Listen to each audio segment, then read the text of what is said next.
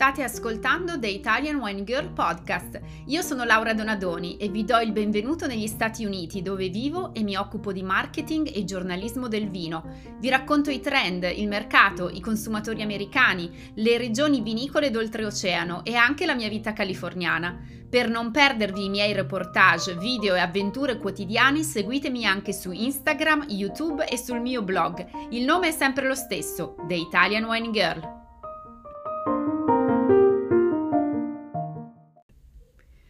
Ebbene, siamo arrivati all'ultimo episodio di questa prima stagione di The Italian Wine Girl podcast. Eh, mi è piaciuta tantissimo questa avventura, è stato un esperimento per me, come sapete è il mio primo, diciamo, la mia prima esperienza con i podcast. Ho ricevuto tantissimi feedback positivi, vi ringrazio, ma lascerò poi tutti i ringraziamenti alla fine dell'episodio. Intanto introduciamo l'argomento conclusivo, l'argomento finale di questa stagione stagione. Ho parlato tantissimo di mercato, di mercato statunitense, di trend, di consumi, eh, di cose un po' bizzarre, di legislazione, insomma mm, ci siamo un po' intrattenuti eh, su tantissimi temi che riguardano appunto l'ambito del vino negli Stati Uniti e quindi mi sembrava giusto fare un po' un episodio conclusivo in cui condivido per voi che cosa secondo me si potrebbe fare di più a livello istituzionale per promuovere il vino italiano e in generale l'italianità negli Stati Uniti.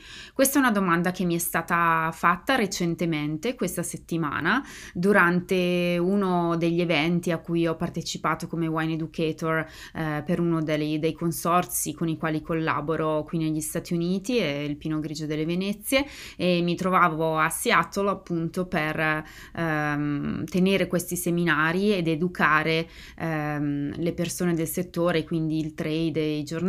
sulla denominazione nuovissima delle Venezie. E ehm, vi, vi, vi, racconto proprio com'è andata la cosa. Dunque, mh, mm, è capitato che alla fine del mio convegno, insomma, mi avvicinassi al, ban- al banco di iscrizione eh, delle persone che facevano, entravano a, eh, all'evento evento eh, che era mh, organizzato tra l'altro da questa agenzia eh, basata a Miami in Florida ma anche a Verona che tutti gli anni organizza questo Simply Italian Great Wines Tour eh, che è un tour in diverse città degli Stati Uniti con eh, banchi d'assaggio, seminari eccetera. E quest'anno ha partecipato a questo uh, tour soltanto nella tappa di Seattle però eh, l'Italian Trade Commission. E quindi sul banchetto appunto di ingresso di iscrizione dei partecipanti al, all'evento c'erano questi volantini eh, che fanno parte eh, della campagna che l'Italian Trade Commission quindi l'ICE ha messo in campo per promuovere il vino italiano negli Stati Uniti. Ricordo benissimo che questa campagna è stata lanciata un paio di anni nel 2018 a metà 2018 per la precisione a Vinitali mostrarono il video che ehm, appunto sarebbe stato un po' eh, il cavallo di battaglia di questa campagna advertising eh, destinata agli Stati Uniti eh, per promuovere appunto il vino italiano. E lo stanziamento è stato ingente perché ehm, si sono promessi, ripromessi di, di, spendere 20 milioni di euro nel giro di tre anni per eh, questa campagna in particolare e altre attività sul territorio territorio. E quindi niente, vedo questi volantini incuriosita e mm, il volantino praticamente era una mappa che si intitola Italian Wines by the Regions questa mappa si apre molto grande e ra- mm, c'è la, la, raffigurazione dell'Italia, comunque metterò il link in descrizione e se andate sul sito eh, della campagna istituzionale potete trovare tutto quello che vi sto descrivendo. Eh, la campagna in particolare si chiama uh, Taste the Passion, quindi se dig- digitate Italian Wine Taste the Passion vi esce proprio il sito e c'è questa mappa. La mappa riporta le regioni e c'è diciamo una freccia, una, una grafica che per ogni regione eh, elenca Uh, red grapes, quindi uve rosse, eh, white grapes, eh, le uve bianche principali, presumo perché sono veramente poche, due per regione, e eh, il numero di DOC, il numero di DOCG e il numero di IGT. E niente, mh, mm, do un'occhiata a cioè, quello che c'è scritto su questa mappa e noto che eh, in ben 4 mm, o 5 regioni eh, sono, è indicato come white grapes, quindi uva bianca principale, lo chardonnay. E questo mi lascia abbastanza basita perché dico, ma come? È una campagna per promuovere eh, la diversità, eh, il, la ricchezza della diversità italiana, dei vini italiani e mi piazzano lo Chardonnay, un vitigno internazionale, come principale grape, eh, principale vitigno di ben 3-4 regioni. Poi vado a guardare più in profondità e mi cade l'occhio, non so, sul Molise per esempio. E la prima, eh, cioè tra le uve bianche del Molise ce ne sono solo due, il Pino Grigio e il Trebbiano che ok, il pino grigio diciamo che non è esattamente tipico del Molise, sono d'accordo che probabilmente il pino grigio sarà uh, il più piantato magari, eh, anche quando mi mettono lo chardonnay in Puglia uh, tra le due uh, white grapes indicate, probabilmente intendono il più piantato, ma in realtà lo scopo di questo volantino e lo scopo di questa campagna è educare sui vini italiani, educare sul, sulla diversità dei vitigni italiani. Quindi mh, mm, mi sono chiesta e non ho capito sinceramente il senso di mettere eh, queste informazioni secondo me fuorvianti su un volantino che fa parte di questa campagna che appunto ha lo scopo che ho ribadito poc'anzi. E la cosa mi ha particolarmente bruciato perché ehm, come sapete io eh, faccio del mio ruolo di ambasciatrice dei vini italiani negli Stati Uniti veramente un motivo d'orgoglio e uno dei miei obiettivi è sempre quello di appunto aprire gli occhi agli americani sull'enorme eh, scelta che potrebbero avere tra i vitigni italiani anziché andare a bere sempre il solito Chardonnay, sempre il solito, non so, eh, Moscato, sempre il, soli- il vino che già conoscono. E quindi mi batto spesso per far capire appunto che in Italia abbiamo 590 vitigni registrati. E, e, e che quindi perché dovete sprecare il tempo sull'ennesimo bicchiere di Chardonnay quando potete scoprire veramente un mondo, un mondo se siete appassionati di vini, dei sapori diversi. E, e questo è quello che piace piace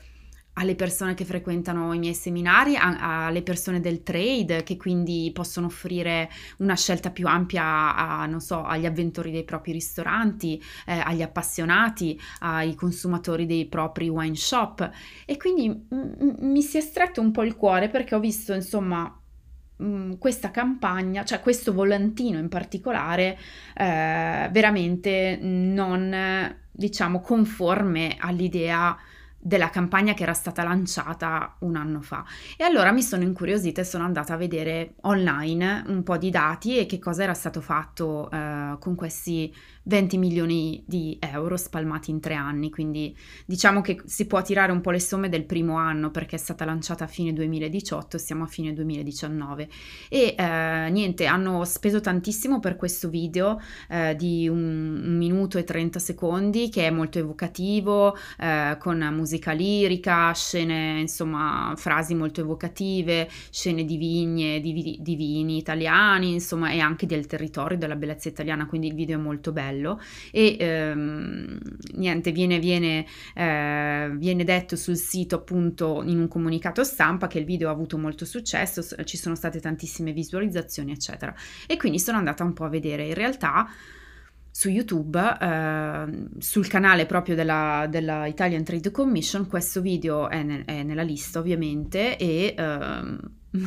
ha stranamente 30.000 visualizzazioni quando tutti gli altri video della Italian Trade Commission ne hanno mm, in media, non so, 500-600. Non ha nessun like, ma eh, non so se è perché decidono di non mostrare i like, ma la cosa boh, mi è sembrata quantomeno un po' sospetta. E allora sono andata insomma a vedere se per caso su eh, Facebook piuttosto che su Instagram e sugli altri social questo, questo video fosse insomma andato virale come avevano appunto annunciato. In realtà mh, mm, non è andato virale. E mh, mm, allora sono andata a vedere mh, mm, l'hashtag test Taste the Passion, che è quello che hanno scelto per eh, la campagna su Instagram e sui vari social e effettivamente ci sono dei eh, post che riportano eh, la dicitura AD, quindi eh, advertise, quindi effettivamente sono stati investiti dei soldi per pagare eh, gli influencer e postare frasi, fotografie eccetera sul, sull'Italia e sul vino italiano in generale. E poi un'altra parte delle risorse dovrebbe essere stata destinata, eh, cioè è stata destinata a questi questi corsi che vengono tenuti in diverse città, ne hanno fatti mi sembra mm, fino adesso 4 o 5 negli Stati Uniti, ne faranno altri l'anno prossimo, eh, che mm, sono destinati al trade e ai professionisti e sono una tre giorni di approfondimento sui vini italiani con delle degustazioni guidate da master sommelier, eccetera, da educatori. Quindi diciamo quella sulla wine education mi sembra un'ottima iniziativa, hanno fatto, ho guardato, ho visto i post che ci sono su Instagram, eccetera, e hanno effettivamente eh, fatto questi corsi um, che eh, sono stati frequentati da una ventina di persone in ogni città, quindi hanno raggiunto con i corsi un centinaio di professionisti in tutti gli Stati Uniti da, da quando è stata lanciata la campagna hanno fatto l'advertising online e uh, questo è quanto. Eh, mm, quello che dico io è, mh, mm, ve lo faccio capire con un esempio. Uh, allora, noi abbiamo in Italia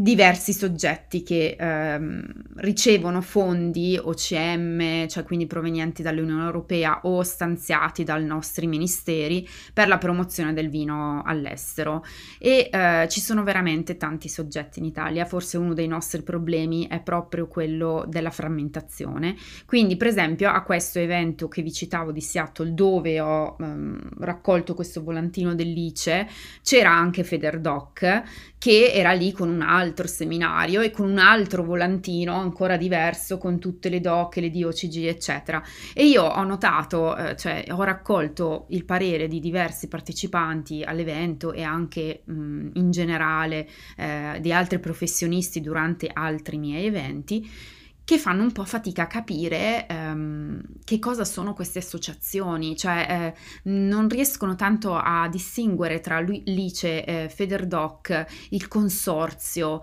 eh, l'ente turismo, eh, poi c'era la strada del vino di qua, poi c'era l'associazione del... Cioè, insomma, ogni volta che mh, entrano in contatto con dei momenti educativi italiani, gli americani, cioè per, per gli, ovviamente i feedback che ho raccolto io, fanno fatica a capire tutta questa sovrapposizione di enti e fanno fatica a incasellare e a capire mh, di cosa stiamo parlando. Ed effettivamente anch'io mi sono chiesta qual è il senso di uh, overcomplicare il tutto con diversi enti che quindi prendono il loro poco budget, perché se parliamo su scala globale, eh, dividendolo fra i vari enti diventa poco, e fanno iniziative a spot, raggiungendo quindi, che ne so, 100 professionisti che negli Stati Uniti sono una goccia nel mare, eh, gli altri Federdoc, altri 50 professionisti con un seminario e, e via dicendo.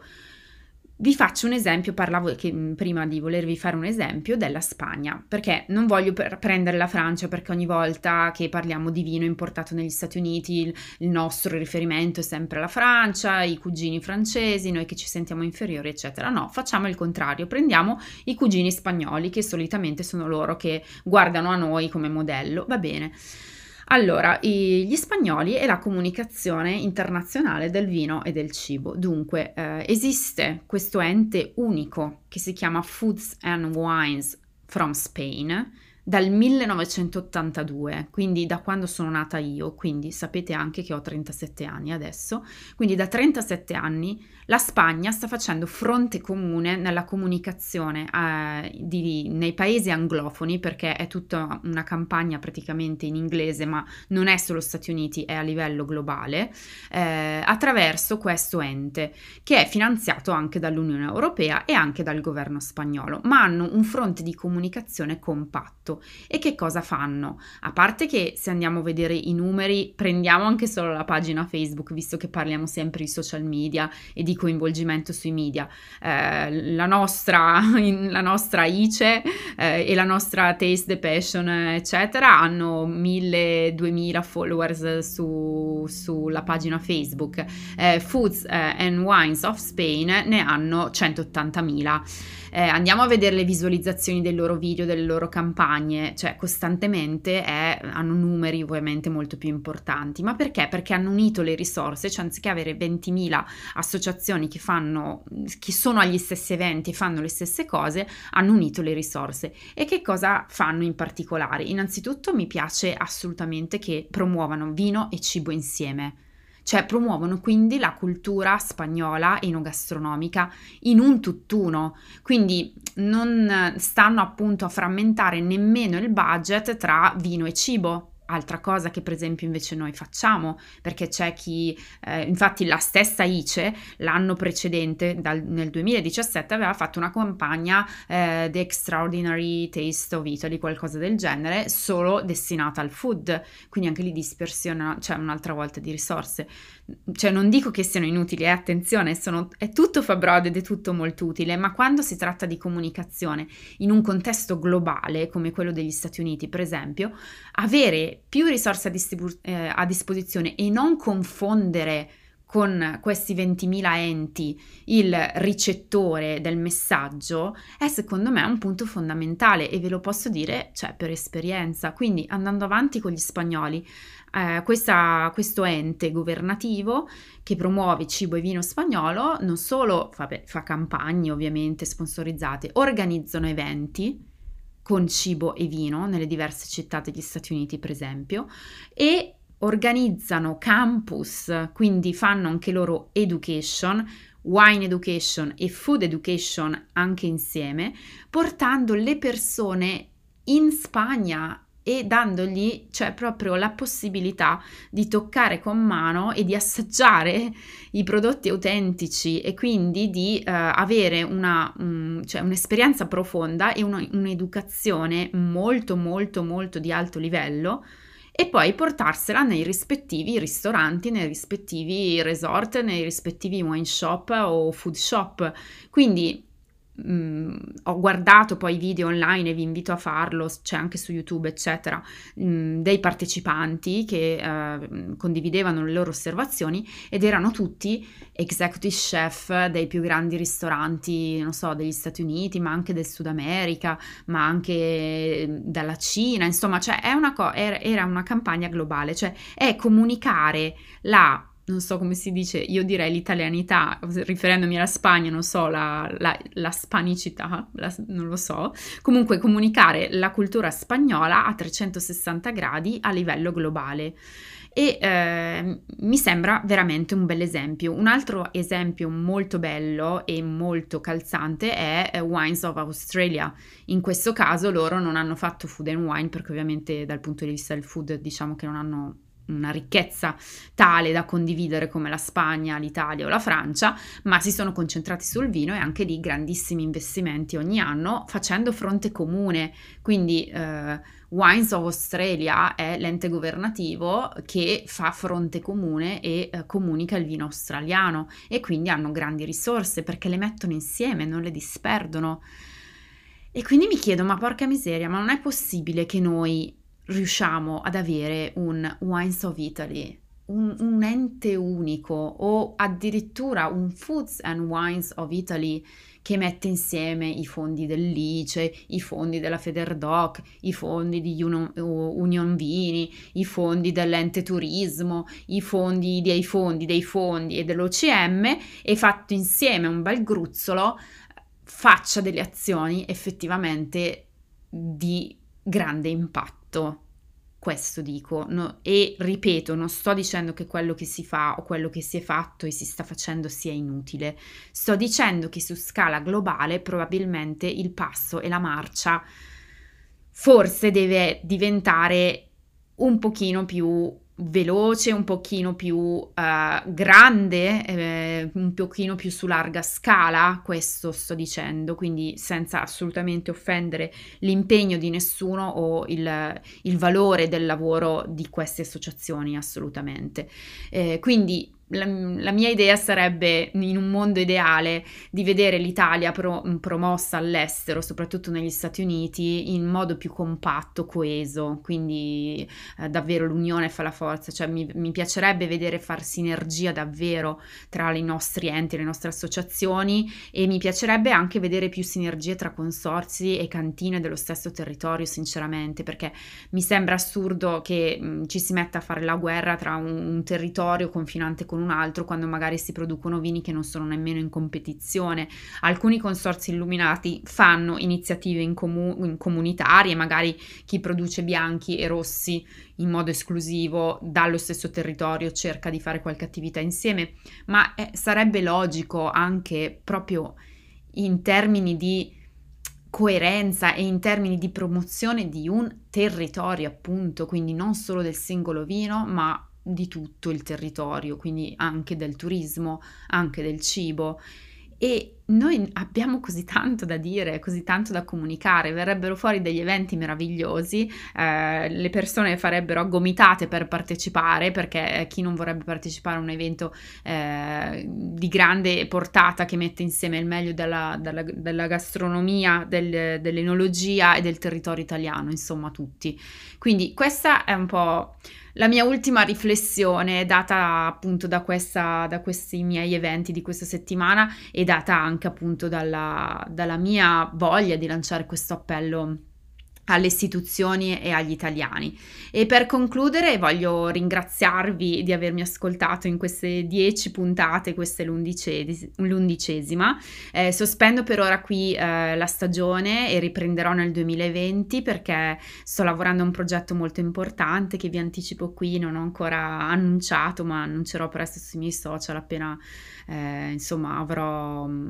avrò in mente esattamente come lanciare questa cosa, ma sto lavorando a, a, un libro che sarà pronto entro fine anno e quindi il 2020 sarà un anno importante. Non voglio ancora svelare né il contenuto né la tipologia né, né appunto nulla su questo progetto, però interrompo qui il mio podcast e approfitterò dei prossimi mesi per dedicarmi a questo progetto e per raccogliere tutte le vostre richieste per gli episodi della prossima stagione. Per la prossima stagione avevo in mente di coinvolgere eh, qualcuno con me in onda nel podcast podcast, quindi eh, concentrarmi magari più sulle interviste e mh, mm, fatemi sapere se preferite interviste di eh, produttori che vendono con successo negli Stati Uniti o preferite interviste di professionisti eh, italiani magari, quindi portandole appunto in questo podcast in italiano, professionisti che lavorano qui negli Stati Uniti con me, sia nei ristoranti, eh, sia nei wine shop, eccetera. insomma, mandatemi tutti i vostri suggerimenti come già avete fatto in queste scorse settimane settimane.